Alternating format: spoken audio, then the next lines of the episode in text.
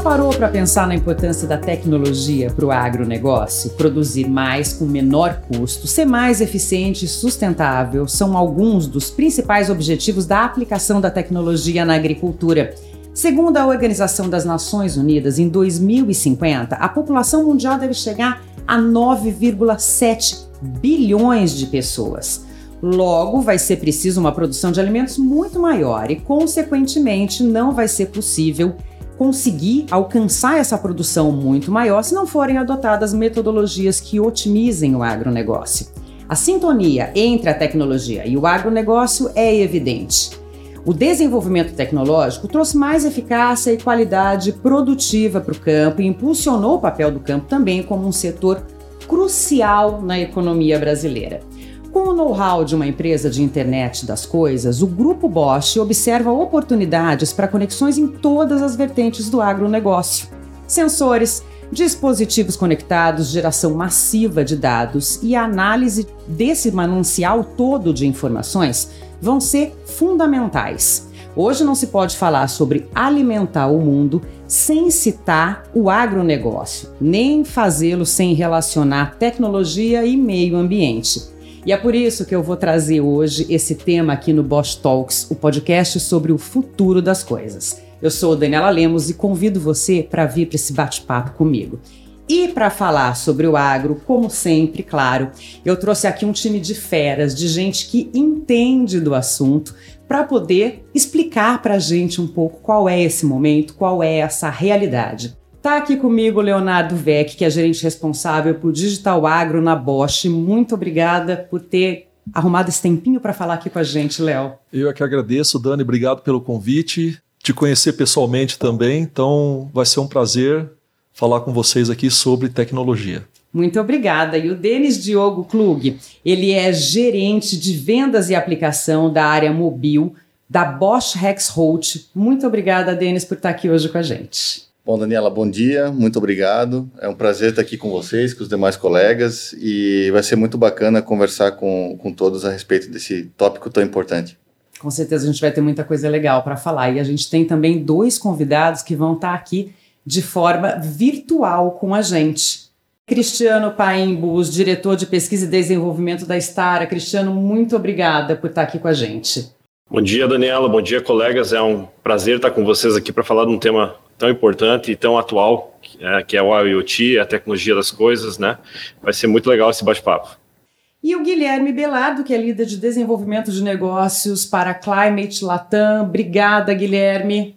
Obrigado você, Dani. Olá a todos. É sempre importante a gente poder compartilhar um pouquinho sobre como novas tecnologias podem é, melhorar e facilitar a vida do agricultor e das empresas. Com certeza, sem certeza que a gente vai ter muita coisa legal para falar aqui hoje, muita informação, muito dado para trazer para quem está nos ouvindo, porque afinal de contas o mercado do agronegócio é um dos setores que está sendo mais impactado né, pela evolução tecnológica. Atualmente, a busca por aprimorar essas práticas e os processos produtivos acaba impulsionando o desenvolvimento de tecnologias que são cada vez mais eficientes e que contribuem para uma produção agrícola mais sustentável, que é o que a gente sempre procura, e muito mais produtiva. Duas coisas que são importantíssimas, né, para essa área. Vou começar o nosso bate-papo falando de uma pesquisa que foi feita pela Universidade Federal de Lavras. Essa pesquisa tem o nome de Inteligência Artificial Impulsiona a Produtividade no Campo. E ela destaca a adoção de tecnologias como os sensores IoT, como sistemas de IA, e que têm se tornado cada vez mais comuns. Essas tecnologias acabam contribuindo para uma gestão que é mais precisa, mais eficiente, gestão essa dos recursos que são utilizados na produção agrícola e, claro, impactando positivamente e ainda bem a produtividade do setor. Léo, eu vou começar com você. Queria que você contasse aqui para gente, destacasse qual é essa situação, o que está mandando no agronegócio hoje em dia. Bom, Dani, é, eu preciso dizer aqui que o, o agronegócio ele já está passando por um processo de transformação muito grande, né, no sentido de sendo demandado, logicamente, por, por, por várias questões, como você já anunciou, no, colocou no início aí da nossa conversa, né, questões sociais, questões é, ambientais e também questões tecnológicas. Né? Então você imagina que o agro, né, esse processo de transformação, ele passa, por exemplo, pelo fato de que o agro vai ter que se tornar muito mais eficiente do que tem acontecido até então, até por conta desse crescimento populacional, né, mas também porque a abertura de novas fronteiras para o agronegócio ela é extremamente restrita. Na verdade, não existe mais, não, não se pode contar com mais espaço para a produção agrícola. E, além disso, existem questões também de, de, sustentabilidade, né? que você é, é, práticas sustentáveis vão ser cada vez mais exigidas no contexto do ESG, questões regulatórias, questões de abertura de mercados ou mercados que vão exigir essas questões, que questões ambientais sejam levadas em, em consideração no processo. E o mercado cada vez mais exigente. O né, mercado Leonardo? cada vez mais exigente, né? O, a expectativa de, de, o crescimento da riqueza, vamos dizer assim, aliado com o crescimento populacional. Então, essas são, esses são desafios que já permeiam o agronegócio e com certeza lá em 2050 vão ser muito mais evidentes. E, na minha opinião, a única forma de você realmente conseguir atingir os objetivos de produção que são esperados nesse momento é através da, da introdução de tecnologia. A tecnologia é realmente a alavanca que vai fazer ou vai permitir que o agro possa produzir alimento na quantidade correta para essa crescente população. E quando eu falo de tecnologia, é lógico que a gente precisa melhorar muito os nossos processos de automação, de mecanização, sem dúvida nenhuma, mas a transformação digital certamente terá um papel fundamental nesse processo de aumento de produtividade do agronegócio. E esse processo de transformação digital, no meu entender, está pautado em três grandes fatores que são relevantes para a nossa discussão aqui também. O primeiro deles é a disponibilidade de infraestrutura e de tecnologia no campo. Né? A gente sabe que é, é um tema que tem evoluído a uma certa velocidade, mas ainda existem muitas áreas, por exemplo, que não têm cobertura de internet e vai ser um grande desafio a gente conseguir conectar essas uhum. áreas lá no campo. Mas tem outros dois aspectos que eu diria que são mais relacionados com o aspecto humano, que são também de grande importância. O primeiro deles é o potencial humano, a capacitação das pessoas para utilizar essas tecnologias que vão ser implementadas no campo. Então você tem uma questão com nível de educação, com nível de, de, de tecnificação dessas pessoas. A gente vai ter que olhar para isso também com bastante força né, no futuro. E já precisamos fazer isso também, né? E por último, a transformação digital, essa mentalidade, o mindset digital também é um tema que tem passado por um processo de transformação, mas ainda é um desafio. A gente vai voltar, inclusive, nesse tema da transformação digital, mas antes eu queria, Denis, que você tentasse, porque não deve ser tão simples assim listar o que é o principal, mas quais são os principais impactos da tecnologia para a agricultura? Bom, a tecnologia ela traz é, impactos principalmente, como o Leonardo comentou também. Para o é... agronegócio, tá? Eu falei agricultura só, mas eu quero que você Sim, fale de agronegócio. agronegócio em geral. Né? Exatamente. É, ele melhora muito a produtividade né, da, das máquinas. Né? Esse é um ponto assim, muito, muito forte, né? trazendo o agricultor para um nível de competitividade muito bom, de certa forma fazendo com que ele consiga fazer mais com menos. Né? Esse é um ponto uh, também muito importante. A gente tem recursos naturais escassos, tem a questão de sustentabilidade e a gente precisa fazer com que essas, essas máquinas ou, ou tudo que permeia o agronegócio ele seja muito produtivo, né? Então, é, a gente não tem dúvida de que a gente está no caminho certo e de que esse impacto da evolução da tecnologia no agronegócio vai ser muito positivo. Agora, a gente tem alguns desafios ainda a serem vencidos quando a gente fala de agricultura, de, agricu de produtores agrícolas e de agronegócio, que eu queria que você, Cristiano, comentasse um pouco, porque a gente tem muito a impressão, é criou-se essa falsa percepção de que o produtor agrícola não está muito ligado ali na inovação, na tecnologia. Você concorda com isso, Cristiano? Bom, é, discordo totalmente dessa questão, né? Eu vejo o nosso agricultor extremamente conectado, é pelo contrário, né? E eu vejo sim muito a tecnologia como uma oportunidade de inclusão na próxima geração os filhos dos agricultores, né? Esses filhos já nasceram conectados, já utilizam muito a, a, a tecnologia, né? Smartphone, smartwatch, estão utilizando tudo que tem de top. E essa é uma oportunidade para o filho se incluir no negócio, né? Então eu vejo muito forte tecnologia também como uma ferramenta de sucessão familiar. A gente enxerga isso muito forte, né? No, no Brasil. Hoje nós temos falando de soja, são 40 milhões de hectares, né? De área uh, produtiva no Brasil que são utilizados para essa cultura, que é a principal hoje, falando de agricultura no Brasil. E aí nós temos 30 milhões de hectares, né, que são áreas de pastagem, que são áreas que estão aptas né, a se fazer uh, um plantio, né, e aí sim se demanda muita tecnologia para você conseguir fazer correções desse solo, transformar essas áreas aptas a ser implantada uma, uma cultura como a soja.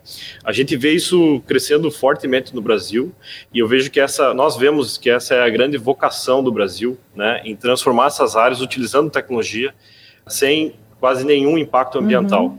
Né? Eu acho que esse é o, o grande ponto da tecnologia, né? Então é, a nossa visão é a inclusão dessa segunda geração, da próxima geração que está vindo e também é, impacto ambiental, né? Você conseguir quase dobrar a produção sem ter nenhum impacto praticamente ambiental, poder aumentar inclusive o PIB, né, a geração de riqueza do país. Você chegou exatamente no ponto que eu queria abordar agora, que é como essas novas tecnologias ajudam na questão da sustentabilidade. Guilherme, você pode falar um pouquinho disso para a gente? Posso, posso sim. Bom, primeiro que sustentabilidade para a gente aqui na Bayer é, é, é fundamental. A gente quer produzir mais, a gente quer ajudar o agricultor a produzir mais, mas a gente quer fazer isso de uma forma sustentável. E dentro desse lado, a gente tem algumas ferramentas internas e alguns produtos internos que ajudam e já estão ajudando de uma forma muito prática e de forma digital ao agricultor a ser mais sustentável, usar melhor a terra e poder produzir mais com menos. Eu acho que vou citar alguns deles aqui. O FieldView, que é a ferramenta digital é, da Bayer, por exemplo, a gente consegue é, recolher dados, coletar dados na fazenda do plantio, depois da pulverização, da distribuição de fertilizantes, terminando com a colheita, e com esses dados, o agricultor poder fazer melhores análises e realmente verificar onde que ele pode produzir melhor, onde ele pode colocar mais adubo, onde ele pode colocar mais semente. Vou citar um outro produto que a gente tem, que é o Bayer Valora, por exemplo, que é uma prescrição de milho, onde a gente consegue falar para o agricultor e mostrar para ele assim, ó, plante mais sementes de milho nessa região e menos sementes de milho nessa região, que a gente garante que você é, vai produzir mais. A gente tem uma assertividade grande com esse produto e a gente está uhum. começando a dividir o risco com o agricultor. Então a gente fala assim: ó, se você produzir mais com a nossa recomendação, você não vai pagar nada mais pela semente que você já comprou. Se você produzir menos, a gente devolve um cheque para esse agricultor é, da diferença da quantidade de sementes que ele comprou a mais. Isso nada mais é do que uma forma da gente ser mais sustentável e dividir o risco com o agricultor, mostrando com dados e com fatos que ele realmente pode ser mais rentável, além de tudo, além de sustentável e produtivo, mais rentabilidade é um dos pontos mais importantes. E da mesma forma que a gente tem com milho, nós estamos trabalhando com é, prescrições de é, sementes de soja, estamos trabalhando com melhor aplicação de, de crop protection, que são defensivos agrícola. Aqui acho que a Stara tem um, um, um fator fundamental é, nesse ponto também com os produtos dele, a própria Bosch com as tecnologias que ela tem de plantio é, a pulverização.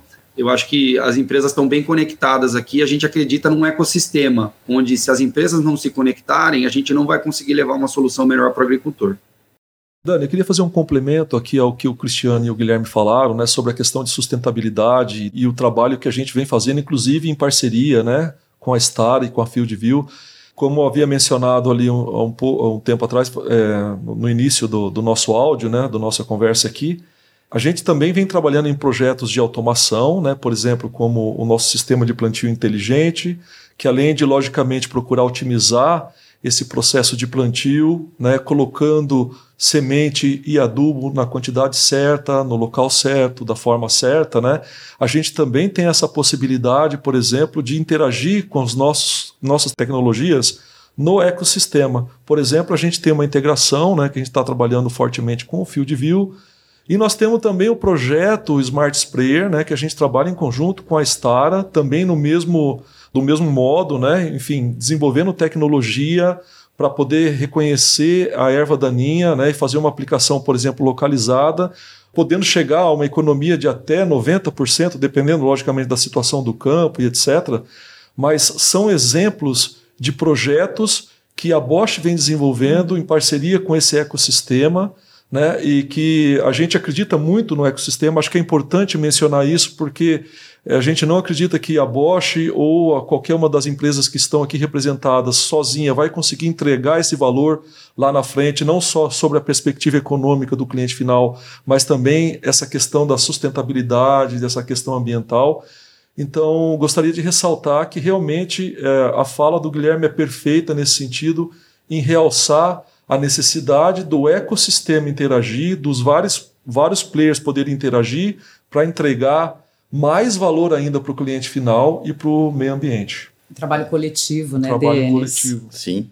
Na Bosch Rexroth a gente também tem é, esse valor como um ponto fundamental para nossas atividades no dia a dia e esse ecossistema, né, ele é super importante a gente trabalhar junto com nossos clientes, nossos fornecedores, inclusive. Então a gente entende também que é a cadeia toda, né? Na Bosch Rexroth a gente pensa muito desde o do momento que a gente desenvolve um produto para o agronegócio uhum. ou para o mercado de construção, pensando em como que ele seja mais produtivo no final, mas também é, olhando para todos os recursos desde o início da cadeia, né? Desde o momento que a gente compra, desde o momento que a gente fala com o nosso fornecedor, até o momento que o nosso produto está lá no campo é, efetuando alguma atividade, né? Então, por exemplo, nossas plantas, inclusive, elas trabalham com o objetivo de serem carbono free, né? Também é muito importante. E no desenvolvimento das máquinas, aí junto com nossos parceiros, como a Star, etc., a gente também introduz novas tecnologias no sentido de reduzir consumo, né? Uhum. Por exemplo, no passado, os pulverizadores eles eram basicamente mecânicos, tinham transmissão mecânica. Hoje, a gente entra com sistemas hidráulicos com supervisão é, eletrônica. No futuro, a gente ainda vai ter o IoT ajudando ali para e a inteligência artificial para ainda melhorar isso. Mas com o, o, as máquinas de hoje, a gente já tem soluções que reduzem consumo, por exemplo, de combustível na faixa de 20% ao longo do, da operação, né? De fato, é algo que a gente trabalha de uma forma muito, muito forte, né? Com muito foco. Gostaria de aproveitar a deixa né, do que o Denis colocou aqui sobre a Hexhot, só lembrar que todos esses trabalhos que a gente, por exemplo, faz agora, né, em nome da Bosch com os parceiros, tem muito da Hexhot dentro uhum. também, inclusive a parte de eletrônica embarcada, né, a parte das soluções digitais, né, com Bodas, Connect e, e, etc. Então, quer dizer, esse, esse aqui é um pequeno exemplo, né, uma pequena amostra de um ecossistema que já interage e que já está trazendo soluções para o campo que está em linha com esse, com esse futuro que a gente está almejando aqui. Só pegando ainda um gancho aí do que o Cristiano comentou também, né? A nova geração que está vindo, ela está super conectada e uma, é, um ponto que também para nós é muito importante é a questão do conforto do operador uhum. e dessa geração que está operando máquina também e da segurança, tanto do operador quanto é, da, do equipamento também, que ele custa caro, né? Com certeza. E ele, quer dizer, ele, ele tem um custo-benefício muito bom, Sim. vamos dizer assim, mas é importante também para o agricultor que ele tenha a segurança do equipamento das pessoas que estão trabalhando lá, né? Então, esse é também um tópico muito importante e a, a agregação de tecnologia, ela traz também esse benefício, né? É, eu acho que a gente sempre tem que pensar nessa, na, nesse lado positivo e que agrega, né? No que se pode pensar para que o todo saia beneficiado com, com a tecnologia, Correto, com o desenvolvimento, enfim. Vou trazer um outro dado para a gente continuar a nossa discussão aqui, que essa é uma pesquisa sobre IoT que está atuando no mercado agrícola e que foi conduzida pela consultoria Frost Sullivan. Segundo esse estudo, o mercado de IoT no agronegócio deve crescer aí a uma taxa anual de 20, 2% até 2025, uma taxa bem considerável, né? E impulsionado pela necessidade de melhorar a eficiência da produção e também, claro, de reduzir custos. E aí, Denis, vou começar com você agora. Para onde você acha que vai? Que caminho que a gente vai aí no agro, do ponto de vista tecnológico, no curto prazo? Uhum. A gente não tem dúvida de que a parte de conectividade é, eletronificação, é, IoT, elas, mesmo a curto prazo, são pontos fundamentais e hoje a gente já vê muito disso no, no campo. A gente tem máquinas já com telemetria, com informações, né, para aplicativos supervisórios, né, monitorando toda a fazenda. Então, isso já existe, é o curto prazo. Nós da Bosch, a Xroto, a gente investe muito em desenvolvimento de, de produtos e soluções, é, cerca de, de, mais de 350 milhões de euros por ano. Então a gente vem lançando produtos ao longo desse, dos últimos, eu diria, 3, 4 anos pensando no IoT. Então, vários sensores, o Bodas Connect, né, que, que já foi comentado aqui, que é, na verdade, uma forma de, de, de melhorar a conectividade das máquinas. É, a gente lançou agora e vai é, é, também colocar nas próximas feiras as nossas soluções de eletrificação. Então, também buscando ali a eficiência da, da, das máquinas, né? Talvez esse aí não seja o curtíssimo prazo, mas a gente já vê máquinas também sendo lançadas, ou pelo menos protótipos aí no mercado com, com sistemas elétricos, né? Mas não tem dúvida que a transformação digital, a eletronificação, elas estão é, muito presentes já no curto prazo. Né? A gente vai evoluindo com elas, a gente falou de monitoramento. É, eu acho que o, o ponto que a gente precisa chegar é não só monitorar, mas fazer quase que uma interação com o ambiente de uma forma online, sabe? Vamos aproveitar aqui, Leonardo, para explicar um pouquinho para quem está nos ouvindo o que é a IoT. E aí, queria que você falasse um pouquinho também se o, o agricultor precisa se preparar para colocar essas soluções de IoT na produção. Tá, bom. IoT é uma sigla é, de um termo em inglês que significa Internet das Coisas. E basicamente é, um, é, uma tecnologia, na verdade, é uma rede de dispositivos inteligentes, conectados, que, é, por exemplo, com sensoriamento, né, dispositivos que têm sensoriamento, que têm software né, embarcado. E, na verdade, já o, o agro hoje já tem muita coisa né, assim, relacionada ao IoT. Por exemplo, você imagina uma situação onde uma plantadeira está fazendo um processo de plantio e você tem uma outra plantadeira ali do lado também fazendo um processo de plantio. E uma delas passa informação para outra de que aquela área já foi processada. Então a plantadeira, a segunda plantadeira que eventualmente adentrar essa área já plantada, ela não vai plantar porque ela já está se comunicando com a, planta, com a outra plantadeira de forma inteligente. Uhum. Né? Então a gente chama isso até de é, é, comunicação máquina-máquina, mas são exemplos de que o IoT já tem algumas tecnologias no mercado que estão relacionadas a isso. Tá? Então, basicamente, é esse tipo de coisa. Então, você me perguntou também sobre como o agricultor precisa se, se preparar, para fazer isso. Bom, eu já dei um pouco a deixa na, na primeira, ali na primeira parte da nossa conversa, né? Na verdade, eu, eu vejo assim, é um caminho de mão dupla, né? Lógico que o produtor precisa se atualizar, eu acho que esse processo está acontecendo, o Cristiano lembrou bem essa questão da nova geração que já, que já vem mais preparada, no, já, já vem mais preparada no ambiente digital e etc, né? Mas também existe o lado, o nosso lado, o lado daqueles que são os provedores de serviço. Então, o que, que nós precisamos fazer? Nós precisamos também entregar tecnologias de fácil utilização. Né? A gente precisa estar perto do produtor para dar o suporte que ele necessita na utilização dessas tecnologias. Então, existe esse ecossistema como um todo, partindo de nós, como provedores de tecnologia, e o produtor no campo, a gente precisa estar interagindo de uma forma muito mais perto para que essas tecnologias realmente sejam implementadas no campo. E, logicamente, tem aqueles outros problemas que eu também já tinha mencionado, que é a questão da capacitação dos operadores, né? essa questão do, do, da infraestrutura de conectividade, porque se você não tem, por exemplo, uma infraestrutura de conectividade no campo, fica difícil, por exemplo, de uma máquina conversar com outra, uhum. fica difícil de uma estação meteorológica conversar com uma pulverizadora, né? por exemplo, pode ser o caso da Star ali, né, dizendo que o, a condição climática vai mudar e você precisa alterar o seu processo de aplicação de pulverização ou parar porque né, existe a, a, a, o risco vai de ser chuva, ineficiente etc. Vai ser continuar. ineficiente. Então, essas coisas, o, o, ecossistema, o produtor precisa entender bem. Eu acho que a nova geração já vem com esse, com esse viés, mas nós precisamos nos preocupar em como fazer isso da forma mais fácil possível.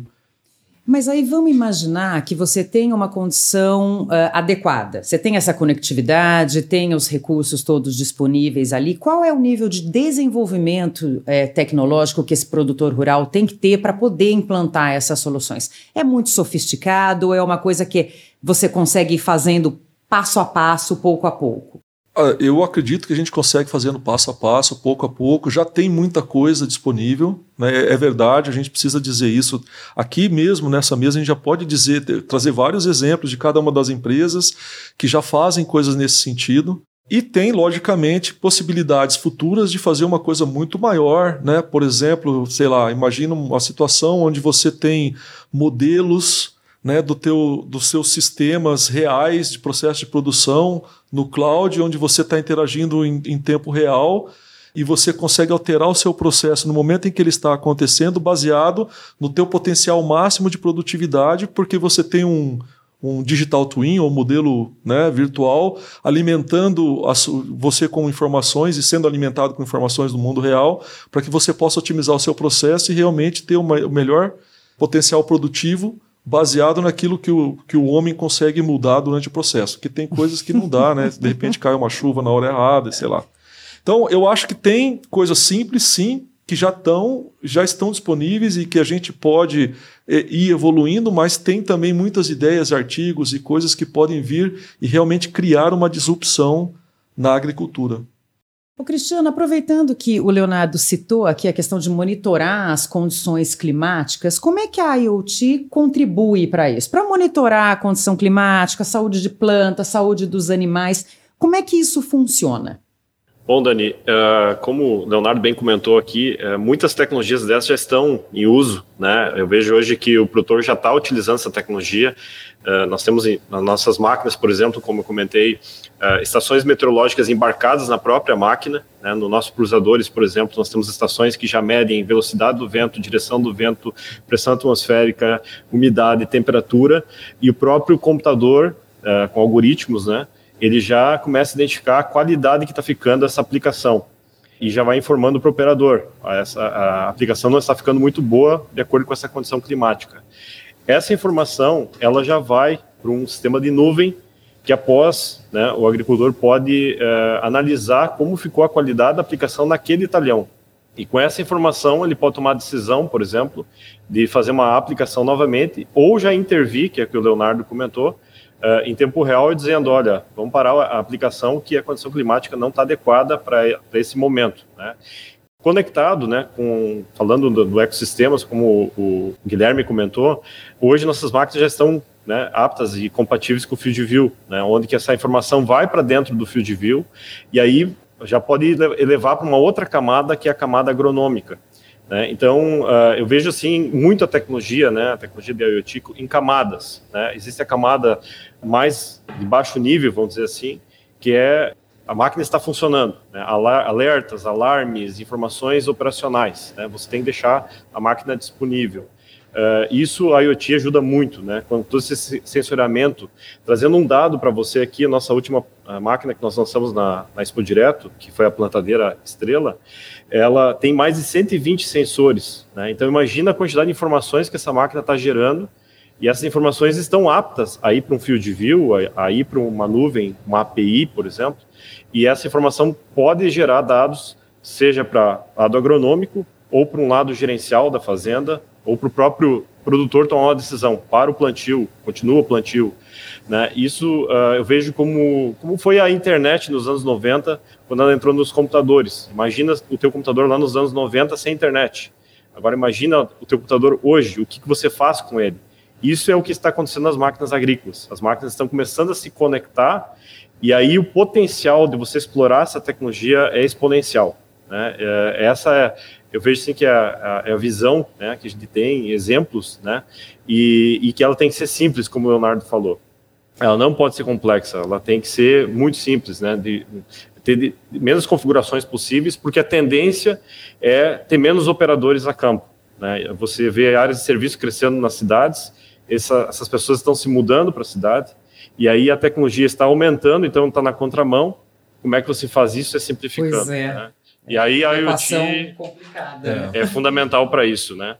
Exatamente. O Guilherme, você Consegue lembrar mais algum exemplo de aplicação para trazer aqui para gente, para quem está nos ouvindo, ter essa ilustração mais clara?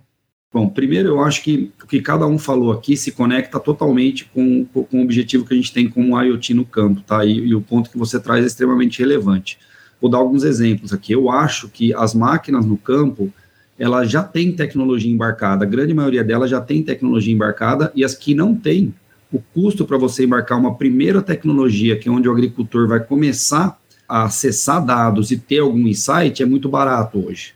A gente tem soluções extremamente baratas e tem soluções extremamente complexas que eu acho que uh, os tratores autônomos, as máquinas autônomas vão começar a tomar algumas decisões elas mesmas a fazer alta regulagem para facilitar a vida do agricultor.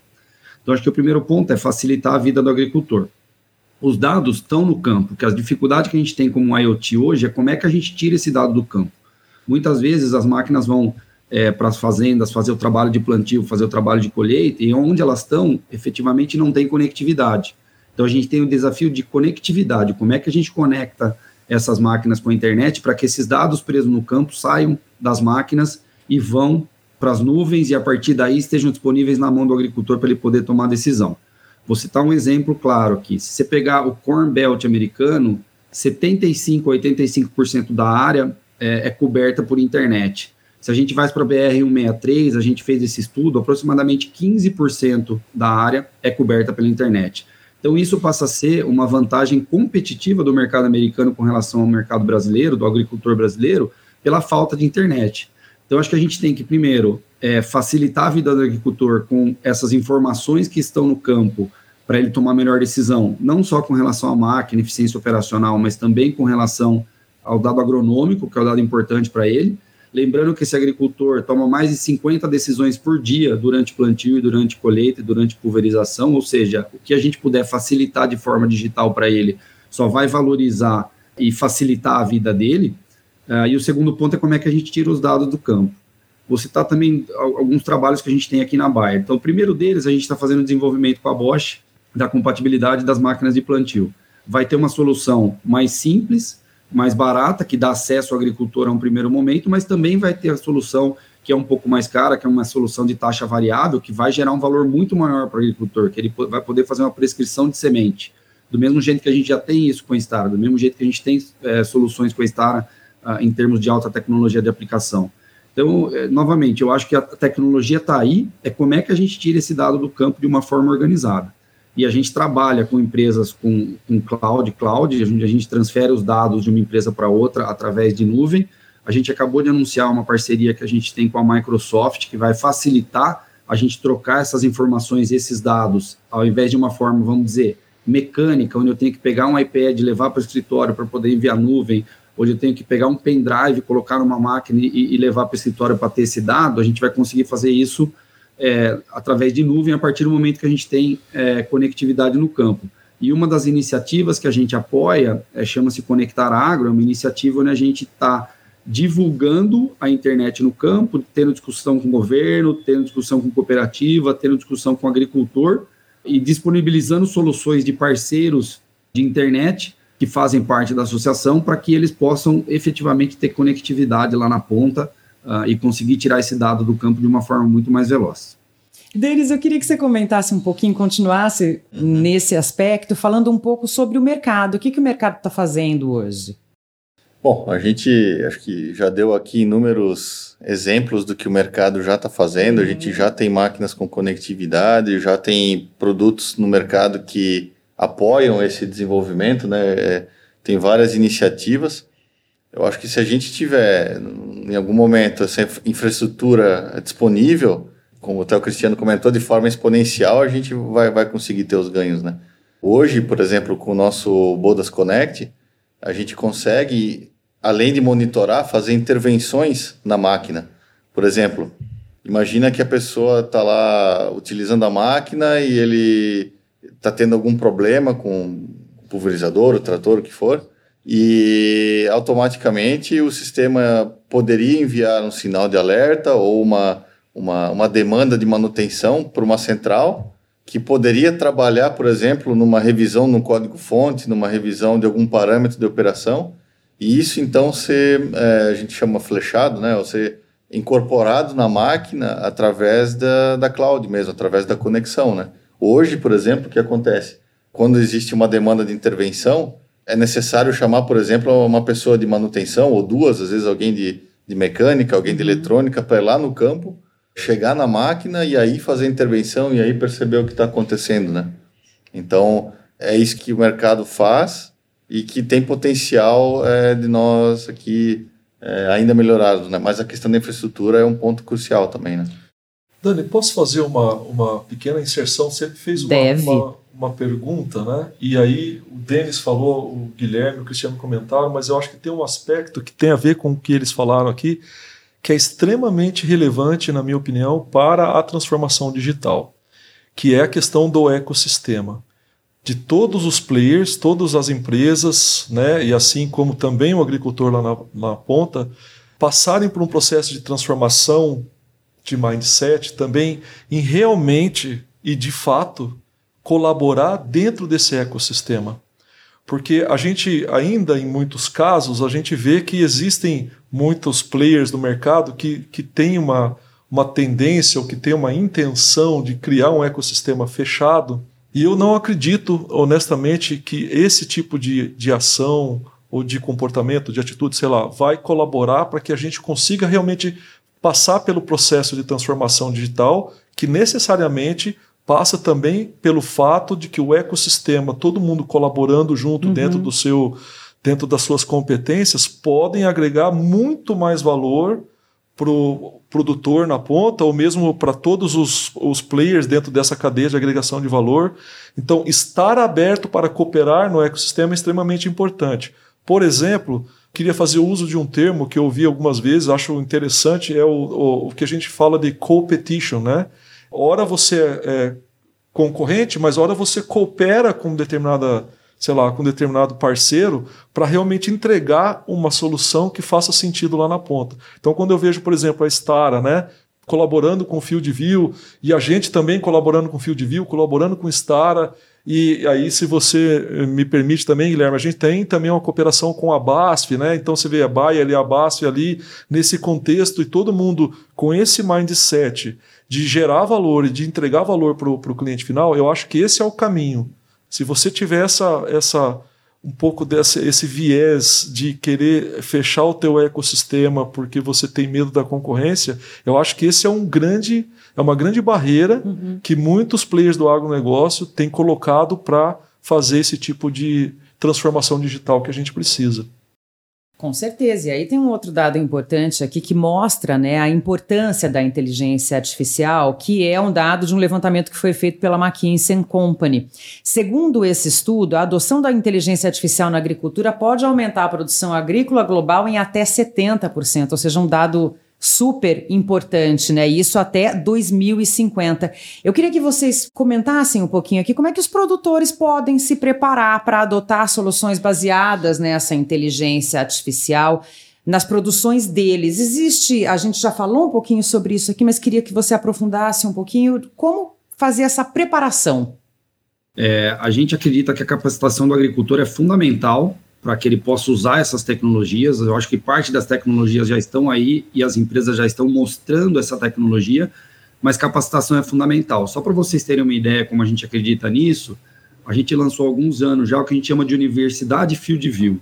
A Universidade Field View tem o objetivo do quê? De mostrar tecnologias digitais e dentro delas está IoT para facilitar o agricultor, treinar os agricultores, treinar os representantes de vendas, da Bayer, de outras empresas. É, é, possível qualquer pessoa se inscrever na Universidade Fieldview hoje e a capacitação é em ferramentas e agricultura digital. Não especificamente a gente fala do Fieldview. A gente tem abertura para parceiros falarem, a gente tem abertura para professores é, de universidades falarem, e a gente realmente acredita nessa capacitação.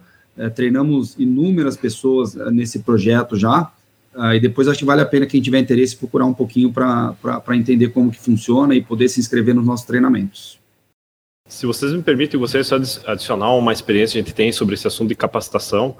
Uh, a gente enxerga hoje né, a capacitação como fator decisivo. E pegando um exemplo, Leonardo, de uma máquina que nós temos aí, o Smart Spray, estávamos a campo, que em um, em um ano, no ciclo produtivo, houve uma troca de 16 operadores dentro dessa máquina.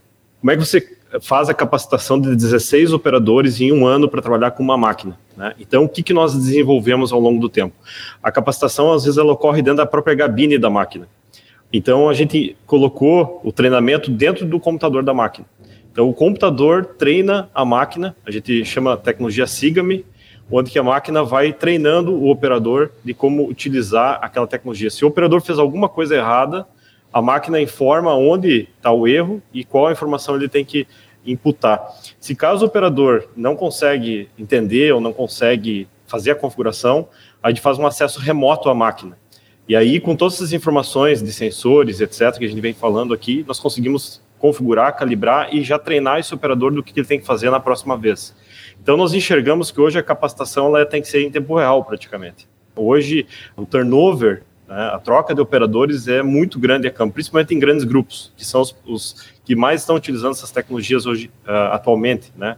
Então, só compartilhando um, um case real que nós temos, e isso está salvando muito tempo. Para vocês terem uma noção, a cada 100 chamados que nós temos na, na Stara com acesso remoto, 92 a gente consegue resolver remotamente sem a necessidade de enviar um técnico uh, que às vezes vai fazer quilômetros lá para apertar dois, três botões da máquina e tentar resolver. E aí entra muito essa conexão entre todos esses ambientes. Né? Então, nós temos as informações da tecnologia BODAS, da Rexroth, da Bosch Rexroth, que a gente consegue identificar falhas e essa informação a gente consegue intervir. Então, acho que esse é o grande salto tecnológico que nós vamos ver daqui para frente. É, eu gostaria também de fazer um comentário, né? Aqui eu acho o seguinte: realmente essa a conectividade, tudo isso que o Cristiano mencionou é extremamente importante, porque a gente consegue também fazer essa capacitação de forma remota. Nós também tamo, estamos trabalhando nesse tema dentro da Bosch com o uso da, do Bodas Connect. É, e no caso, por exemplo, do nosso sistema de plantio, né, a gente, na entrega técnica, a gente faz uma capacitação não só focada no nosso representante lá na ponta, né, que está fazendo essa entrega, mas também a gente vai lá fazer a capacitação com o pessoal em loco, né, com, com o produtor. É, acontece muito esse problema. Tivemos um exemplo também, Cristiano, aqui, de, de, de um, um cliente nosso que teve também três operadores que foram trocados num ano.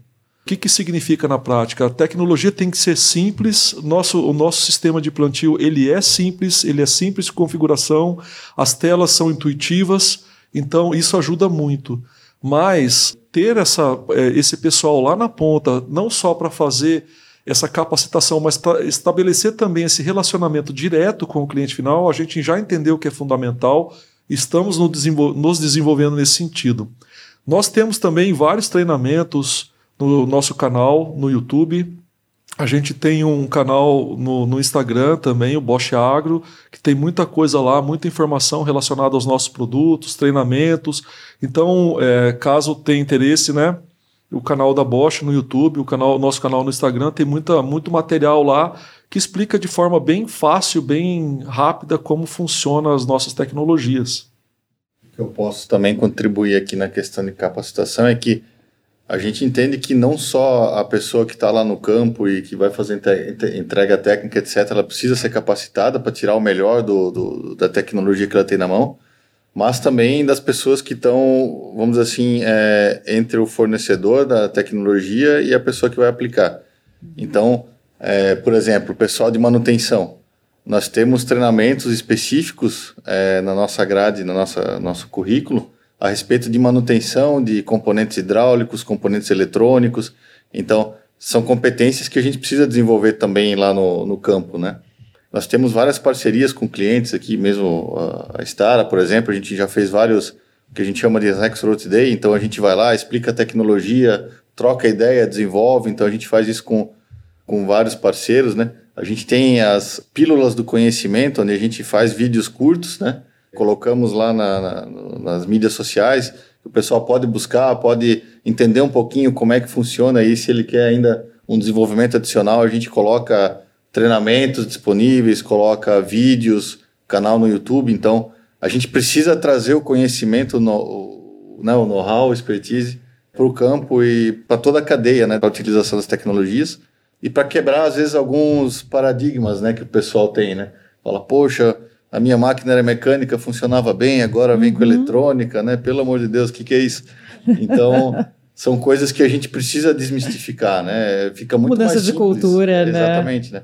E para isso a gente precisa trabalhar nesse sentido da capacitação. E estamos aí, estamos fazendo isso. Bom, então fica aí a dica, tem um monte de lugar para quem quer procurar conhecimento. Agora, como eu não sou dessa área e muita gente que está nos ouvindo também não, e vocês citaram isso como uma, um fator importante, explica para a gente o que, que é o BODAS. Tá. Assim, em resumo, o BODAS é o portfólio da Bosch Rexroth para desenvolvimento de eletronificação e conectividade. Então, são produtos, são hardwares, a gente fala assim, né? Sensores, é, unidades de controle, é, então hardware mesmo, né? Coisa que você, uhum. é tangível ali.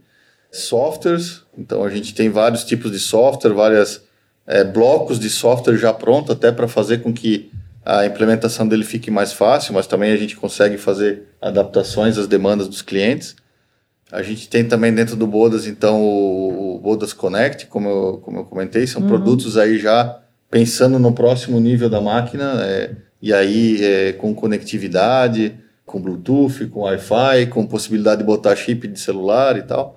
Então, basicamente, tudo que está relacionado a esse portfólio de eletrônica, de, de eletronificação, está dentro do, do, do Bodas, está contido ali nessa, nessa, nessa área. Denis, se você me permite só fazer um complementozinho, claro. né? Além dessa parte do hardware, né, desse software embarcado que o Denis comentou, o Bodas também oferece plataformas digitais para você poder, por exemplo, um parceiro ir lá colocar uma, uma API, né, um softwarezinho lá, para poder receber os dados no cloud dele, no back-end dele e prover um serviço né, para o cliente final a partir da informação coletada é, através dessa infraestrutura digital ah. que o Bodas oferece. Então o Bodas não é só um, um hardware com software ali, ele também é uma, uma nuvem com um back-end, sistema, um, né? sistema, um sistema todo. todo. É todo um ambiente digital que permite que a máquina se, se comunique é, com uma central ou entre elas mesmo, enfim. É, muito bem complementado. A gente tem inclusive vários aplicativos já desenvolvidos, por exemplo, de gerenciamento de frota,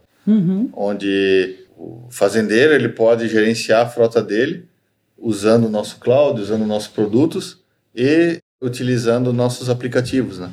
Perfeito. Gente, para fechar o nosso bate-papo aqui, vamos falar um pouquinho de agricultura de precisão? Tem uma pesquisa que se chama justamente Agricultura de Precisão, o futuro do agronegócio, que essa foi feita pela Universidade Federal de Viçosa. E ela fala que o uso da agricultura de precisão é atualmente uma das abordagens com maior potência de eficiência no manejo integrado para otimizar a produtividade agrícola. Reduzir custos também e minimizar impactos ambientais. Leonardo, o que a gente pode destacar das iniciativas da Bosch dentro dessa área? Bom, é, só re ressaltando, né, queria fazer uma alusão à missão da Bosch, que acho que é importante, né, tecnologia para a vida, e essa missão da Bosch está, no meu ponto de vista, diretamente conectada com a missão do agro, digamos assim, se é que eu posso definir a missão do agro, uhum. que é produzir alimentos e garantir a segurança alimentar para a população que está crescendo. Então, o que a Bosch tem feito, né? Qual, qual, a Bosch, na verdade, é uma empresa de tecnologia que está presente em vários segmentos, com muitas tecnologias disponíveis, por exemplo, na área da mobilidade, desde a parte de geração de energia, né? sistemas para motores de combustão interna, até sistemas de agora, né? para é, eletrificação e etc mas também sistemas de automação e etc., que a gente tem feito realmente fazer uso dessas competências, dessas tecnologias no agronegócio. Tá? Então a gente faz a aplicação dessas tecnologias já existentes, né? por exemplo, sei lá, veículo autônomo, coisas do gênero que a gente já desenvolve no, no segmento da mobilidade, a gente está trazendo isso, a gente traz isso para dentro do agronegócio, mas é, a gente também desenvolve coisas novas. Eu vou dar dois exemplos, então nós temos o nosso sistema de plantio, que a gente já falou agora há pouco, que basicamente é a automação de uma plantadeira com, por exemplo, acionamentos elétricos, controlados por uma inteligência que foi desenvolvida especificamente para colocar a semente na densidade correta, no local correto, e o fertilizante também, a gente consegue fazer isso, além de outras funções na máquina que são secundárias, eu diria assim. Nesse caso, a gente tem esse, esse nossa, essa nossa máquina conectada, e aí nós temos, entre outras parcerias, também uma parceria com a Climate, né? Que, que, que a gente está lançando, vamos lançar recentemente, é, daqui uns dias também, essa parceria. E nós temos um outro sistema, que é um sistema de pulverização inteligente, que a gente trabalha junto com a Stara, que basicamente é um sistema de câmeras, né, e a gente tem uma inteligência que foi desenvolvida especialmente para essa aplicação, de entender no campo o que é erva daninha, seja a erva daninha sozinha no, lá no, no, no, campo com a palhada, ou seja, a gente chama de green on brown, ou verde no marrom, ou a erva daninha já no meio da cultura estabelecida, que a gente chama de green on green, ou seja, verde sobre verde, uhum. que é já é, conseguindo diferenciar o que é um por exemplo, uma planta de milho, sei lá, algodão ou soja, e a erva daninha a gente faz essa pulverização localizada e nós temos essa parceria então com a Stara e com a BASF também, que tem uma inteligência agronômica, né, através do, do, do da empresa, do grupo, né, o Charvio, que traz essa inteligência também para otimizar ainda mais esse processo de aplicação. Então, essas são algumas das iniciativas que a Bosch tem no agronegócio com esse viés aqui da tecnologia para a vida. O Cristiano, eu queria saber de você, se você tem alguma coisa a mais para acrescentar nessas tecnologias que você vale, acha que vale a pena ser contado aqui para gente. Então, legal, Dani. Eu acho que a agricultura de precisão, ela é como, por exemplo, lá na, já tem até a medicina de precisão, né, que antigamente você tomava vários remédios para tentar resolver uma dor de cabeça. A agricultura de precisão é exatamente isso. Você vai tomar o remédio exato, na quantidade exata, para você resolver o problema. É, um exemplo bem legal que nós temos, que é, recentemente foi lançado pela Stara, é a tecnologia do zero amassamento. Antigamente o agricultor plantava a lavoura inteira e depois ele entrava com outras máquinas, o pulsador ou o distribuidor de fertilizante, e amassava essa cultura que ele já tinha plantado. Né? Tinha colocado uma biotecnologia altíssima, né, por exemplo, da, da, da, da Bayer, e depois ele aplicava em cima. E com isso ele acabava amassando essa lavoura. E aí a Star desenvolveu, através da tecnologia da agricultura precisão, uma forma de você fazer com que o computador desligue exatamente a plantadeira onde o processador vai passar, ou o distribuidor vai passar.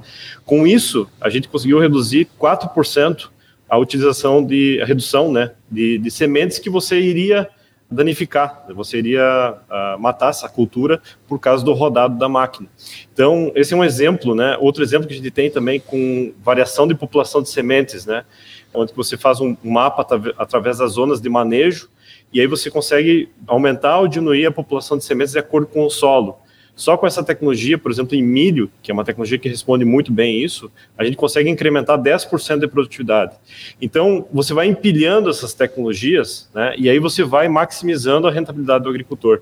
Né? A gente enxerga que a agricultura de precisão ela, ela tem uma adesão alta, porque o, o agricultor consegue rapidamente enxergar uh, no bolso, esse incremento de rentabilidade. Né? Quando o agricultor enxerga que está economizando 4% de semente, às vezes, analisando que hoje, né, até o Guilherme pode passar dados mais precisos, mas hoje um, um saco de semente de, de milho, por exemplo, está né, tá na faixa de 800 reais, 900 reais. Numa máquina da Staro, por exemplo, vai 6 toneladas de semente para plantio. Né? Uh, então, uh, uh, imagina você conseguir economizar 4%, você consegue pagar quase que a parcela da plantadeira só com essa economia, né, ao, ao longo do, do, financiamento da máquina. Então, eu vejo que esse é o grande salto da, da agricultura precisão, você conseguir rapidamente mostrar resultado para o agricultor e reduzindo impactos. Né? Acho que esse é o, é o ponto-chave. O Cristiano usou o exemplo aqui das sementes, Guilherme, mas você tem uma redução importante em vários recursos aí também, né? Água, fertilizante, defensiva agrícola. Conta um pouquinho para gente, exemplifica aqui para gente. É, a gente tem redução praticamente em tudo, assim, e, fala, falando um pouquinho de agricultura de precisão, falar um pouquinho de história, assim, acho que a gente passou por algumas grandes revoluções no agronegócio brasileiro. A primeira delas foi a introdução de máquinas agrícolas, ou seja, aumentou a eficiência é, das máquinas e conseguiu produzir mais na mesma terra, mais rápido. A segunda delas foi, com certeza, a Revolução Verde, onde a gente passou a fazer plantio direto no Brasil, isso ajuda a gente hoje a produzir mais carbono e ser mais sustentável do ponto de vista de carbono também. É, a terceira delas, acho que foi a revolução de biotecnologia, que foi tecnologia embarcada dentro da semente, onde você tem trades dentro da semente para produzir mais ou ter menos perda por, por pragas, doenças e, e, aplicações de defensivos. E a quarta grande revolução que eu vejo é exatamente essa, a revolução da agricultura é, de precisão, e mais ainda, aliada à agricultura digital, porque a agricultura de precisão, se a gente olhar ela, ela já, tá, já tem algum tempo no Brasil, assim, já tem máquinas com piloto automático trabalhando algum tempo no Brasil, que mostra que você melhora a eficiência de passada, você não passa a máquina na mesma área, porque você tem um piloto automático que te dá uma precisão de 2 centímetros, a gente tem agricultura de precisão do ponto de vista de aplicação de sementes, de taxa variável de semente, que também a gente já tem isso algum tempo no Brasil, mas tem poucas máquinas com isso instalado, em torno de 15% das máquinas do Brasil são instaladas com esse sistema, e a gente acredita que isso vai aumentar cada vez mais, por quê? Porque a gente está conseguindo, através da agricultura digital, mostrar esse valor para o agricultor, o quanto que ele está ganhando em produtividade, o quanto que ele está reduzindo uh, em quantidade de semente, o quanto que ele está reduzindo em quantidade de aplicação de crop protection, e o quanto que ele está conseguindo ser mais sustentável e mais rentável. Então, tudo que a gente está falando aqui volta naquela primeira pergunta que você fez, onde está tudo totalmente ligado. Como que a gente produz mais em, numa área é, que a gente não vai crescer e como que a gente reduz a aplicação de insumo e fertilizantes. E aí o pessoal às vezes me pergunta, pô, você trabalha numa empresa que vende semente e que vende crop protection, que vende defensivos agrícolas. Você está falando para mim que eu vou plantar menos semente, eu vou plantar melhor minha semente e vou reduzir a quantidade de, de, de, de, aplicação de produtos que eu vou fazer, eu vou aplicar de uma forma melhor, porque a gente acredita nisso, a gente acredita que realmente o agricultor nesse sistema ele vai passar a, a consumir novos produtos, a forma de, da, da, gente comercializar produto de trazer produto vai ser através de serviço, vai ser através de ecossistema, e a gente tem que ser um parceiro do agricultor, a gente não tem que pensar no final só no nosso lado, a gente tem que pensar como é que o agricultor produz mais, como é que ele tem maior rentabilidade. E a agricultura de precisão, é, sem dúvida nenhuma, está aí, já é uma, uma tecnologia que está no mercado, que está estabelecido. Agora, como é que a gente faz esses agricultores novos, eles se engajarem mais com a agricultura de precisão, e a gente acredita que através da agricultura digital a gente pode mostrar isso para ele. Que tendências você vê para o futuro nesse mercado, Denis? Olha, a gente acho que todo mundo aqui trabalha para entender quais que são as dores do, do nosso cliente, do, do nosso da pessoa que está lá no campo lá e precisa ter esse ganho de produtividade, etc. Né? Então, é, não tem dúvida que para conseguir, vamos dizer assim, sanar essas dores que ele tem, a gente vai precisar continuar a desenvolver nossas máquinas, nossas, nossos insumos, etc. Então, no que diz respeito à Bosch Rexroth, a gente acredita que eletronificação, agricultura de precisão, IoT, conectividade, inteligência artificial são um fato e vão continuar sendo uma tendência para os próximos anos. A gente trabalha com um conceito, né, que, que é o Now, Next, Beyond, ou seja, hoje, amanhã e no futuro. Então a gente já tem soluções para as máquinas de hoje, temos soluções para as máquinas de amanhã e estamos junto aqui trabalhando das máquinas do futuro, né? Como que elas vão poder, então, é, melhorar essa situação toda e, e, tentar acabar com essas dores aí dos do nossos, nossos clientes finais, né?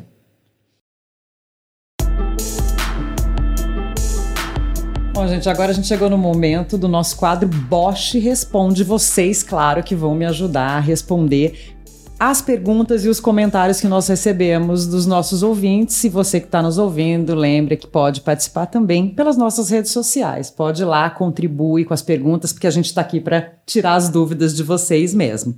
Vou começar aqui com o primeiro comentário, que é do Fernando Padial. O Fernando diz o seguinte.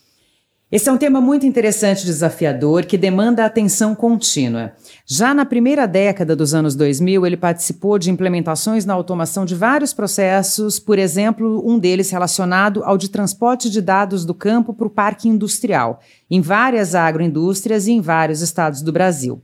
Esse processo inicialmente era realizado com smart cards, os famosos cartões com chip. E posteriormente a tecnologia evoluiu bastante. Ele faz esse comentário, essa contribuição aqui para a nossa discussão, que é essa evolução, acho que é um pouco do que a gente estava falando aqui, né? Exatamente. Aí a gente tem aqui também uma pergunta do Bruninho. O Bruninho pergunta para vocês qual é a motivação da Bosch em explorar o agro? É, eu acho que a gente já respondeu um pouco, né, no, aí no meio da conversa, mas é, a motivação da Bosch, primeiro, é o moto principal, na né, missão que a gente tem com tecnologia para a vida, e o fato da Bosch ter muita tecnologia desenvolvida em vários segmentos de mercado contribui também para uma decisão que é relativamente fácil de trazer essas tecnologias também para o agronegócio, né? Por que não? E, logicamente, né, são mais oportunidades de negócio que a empresa tem com relação a esse know-how e essa tecnologia. Acrescenta aqui também, tem outras duas perguntas que eu acho que é, a gente acabou falando disso aqui, Denis, que é quais são essas tecnologias e como elas impactam diretamente no agro. É um pouco do que a gente falou aqui já, é, né? Com certeza. Eu acho que tudo que a gente falou até o momento, é, de certa forma, está relacionado com isso, né? É, todas essas tecnologias, todo esse ecossistema do trabalho em conjunto vai no final resultar nessa na melhoria no campo, né? A gente tem um outro quadro aqui no Bosch Talks do momento cafezinho. O que é o momento cafezinho? Aquele momento que a gente encontra os colegas para desopilar um pouquinho, dar uma descomprimida, fazer aquela, aquele momento de confraternização e um dica para o outro sobre o que está lendo, o que está ouvindo, o que está assistindo. E eu vou pedir para vocês darem essas dicas. Vou começar com vocês, meninos que estão online aqui com a gente. Cristiano, vale dica de podcast, de livro, de série? O que, que você sugere para quem está nos ouvindo? Recentemente eu estive na, no Vale do Silício fazendo uma imersão e nesse Vale do Silício encontrei esse livro aqui, ó, a Startup Enxuta. Super recomendo porque eu vejo que essa, essa é a tendência da tecnologia daqui para frente, né? Nós vamos ter que experimentar tecnologias de forma mais rápida para, como o Leonardo bem comentou, uh, entender as dores do cliente final de forma mais rápida para poder transferir isso para a tecnologia. E super recomendo esse livro que ele mostra cases, exemplos do Vale do Silício na busca constante da, dessa evolução tecnológica. Eric Ries, a startup enxuta. É isso, é, né? Exato. Guilherme, sua dica? Bom, minha dica vai para um livro também. A gente acabou de passar por um workshop recente com o Thales, que foi super legal, super interessante. A gente já tinha ganhado o livro aqui na Bayer para ler, um, do, do, nosso time de Digital Farming Solution é, chama Desvendando a Cadeia de Valor do Cliente. É um livro super legal também, do Thales. É uma forma super interessante que a gente tem é, de avaliar a cadeia do, de valor do agricultor, ver onde realmente estão tá os pain points do agricultor e onde que a gente pode melhorar a nossa solução de produto, uh, levando principalmente valor, gerando valor para o agricultor. Leonardo, sua dica? Muito bem. É, tem um livro que, que eu via, li há pouco tempo, eu não tenho o exemplar dele aqui, mas ele chama A Grande Transformação Digital: Como a Inovação Disruptiva está Remodelando a Economia, do Nicolás Negroponte. Tá? E tem um podcast também que pode ser interessante, né? É, é, chama Agro Resenha, o nome do, do, do podcast, e lá eles têm um episódio que fala sobre transformação digital no agronegócio. Então fica a dica aí. Então eu vou emendar com uma dica, porque o Bosch Talks também falou de transformação digital. Quem não ouviu esse episódio pode ir lá ouvir, porque vale muito a pena, é muito legal. Para terminar, Denis, a sua dica? Bom, eu, eu vou dar uma dica mais genérica que eu acho que é importante, talvez vai ser chovendo molhado, mas é importante a gente estar conectado, né, os agricultores, principalmente naquilo que diz respeito das novas tecnologias, naquilo uhum. que está saindo no mercado. E, claro, aí tem internet, tem, tem, tem, tudo que a gente já comentou, a questão da capacitação também é importante. Mas é, feiras, como por exemplo, a gente teve algumas lá, teve lá em Nome Toque, teve em Cascavel e agora vai ter a Grishow em Ribeirão Preto. Eu recomendo fortemente participar dessas feiras, né? Passar no nosso stand lá também para ver as novidades. A gente tem, como eu falei, trabalha né, no, no, no Now Next Beyond, nas soluções para hoje, amanhã para o futuro. Então vale muito a pena passar lá e, e dar uma olhada nessas, na, naquilo que a gente está colocando e não só dar uma olhada, mas também interagir com a gente, né? A gente tá lá para ouvir o que o pessoal do campo aí tem para nos dizer e, e aí trabalhar junto nesse ecossistema e melhorar a situação toda. Né? E vocês também estarão nas feiras, né, Guilherme e Cristiano? Vamos, a gente na, na AgriShow especificamente agora. Vamos sim, a gente teve na a Bayer vai com o Field View, com a Climate, em praticamente todas as grandes feiras aí do Brasil. Então a gente teve Expo Direto, é, Show Rural, a, a, Feira de Maracaju, a Feira de Rio Verde, e agora com certeza a Grishow, que é a maior delas, a gente vai estar tá lá, é, junto com a Stara, junto com a Bosch, junto com a Rexvolts, acho que é uma feira que vai todo mundo, então a, a, sugestão de ir na feira que foi dada agora, acho que é fundamental para poder trocar ideia e, e, ver o que tem de novo aí, de mais novo para a América Latina. Exato. O Brasil é um país muito rico em feiras agrícolas, né? Também vamos estar presentes em todas elas e convidamos vocês para nos visitarem na AgriShow. E eu reforço o convite para vocês irem conhecer os três estandes do Grupo Bosch na AgriShow. AgriShow que vai agora de 1 a 5 de maio. Não percam a oportunidade. Quer saber tudo de novo que está acontecendo, né? As tecnologias novas, os novos produtos e, claro, agregar muito conhecimento, como o Denis falou. Então, o convite está feito. Gente, eu queria agradecer demais a presença de vocês, tantas informações, uma discussão tão rica e cheia de, de coisa boa para a gente passar para os nossos ouvintes. Muito obrigada, viu? Obrigado. Obrigado. Nós que agradecemos. E obrigada a você também que acompanhou mais esse episódio do Bosch Talks. Lembra que os nossos episódios são mensais. Se você não segue o Bosch Talks, vai lá na sua plataforma de podcast preferida, põe para seguir. Quando a plataforma permitir, Avalia também o nosso programa, dá cinco estrelas lá para gente. Não deixe de seguir o Bosch Talks, esse que é o podcast do futuro das coisas. O Bosch Talks é um podcast, uma iniciativa da Bosch, então acesse bosch.com.br, lembrando que Bosch se escreve com SCH. E o podcast Bosch Talks é produzido pela agência Digitale. Acesse digitale.com.br barra podcast. Eu sou Daniela Lemos, a apresentadora desse podcast. A direção é de Samuel Leite, Aline Melosi e Ellen de Paula, produção e roteiro é do Samuel Leite e a edição do Guilherme Silva. Esse é um produto Digitale Content.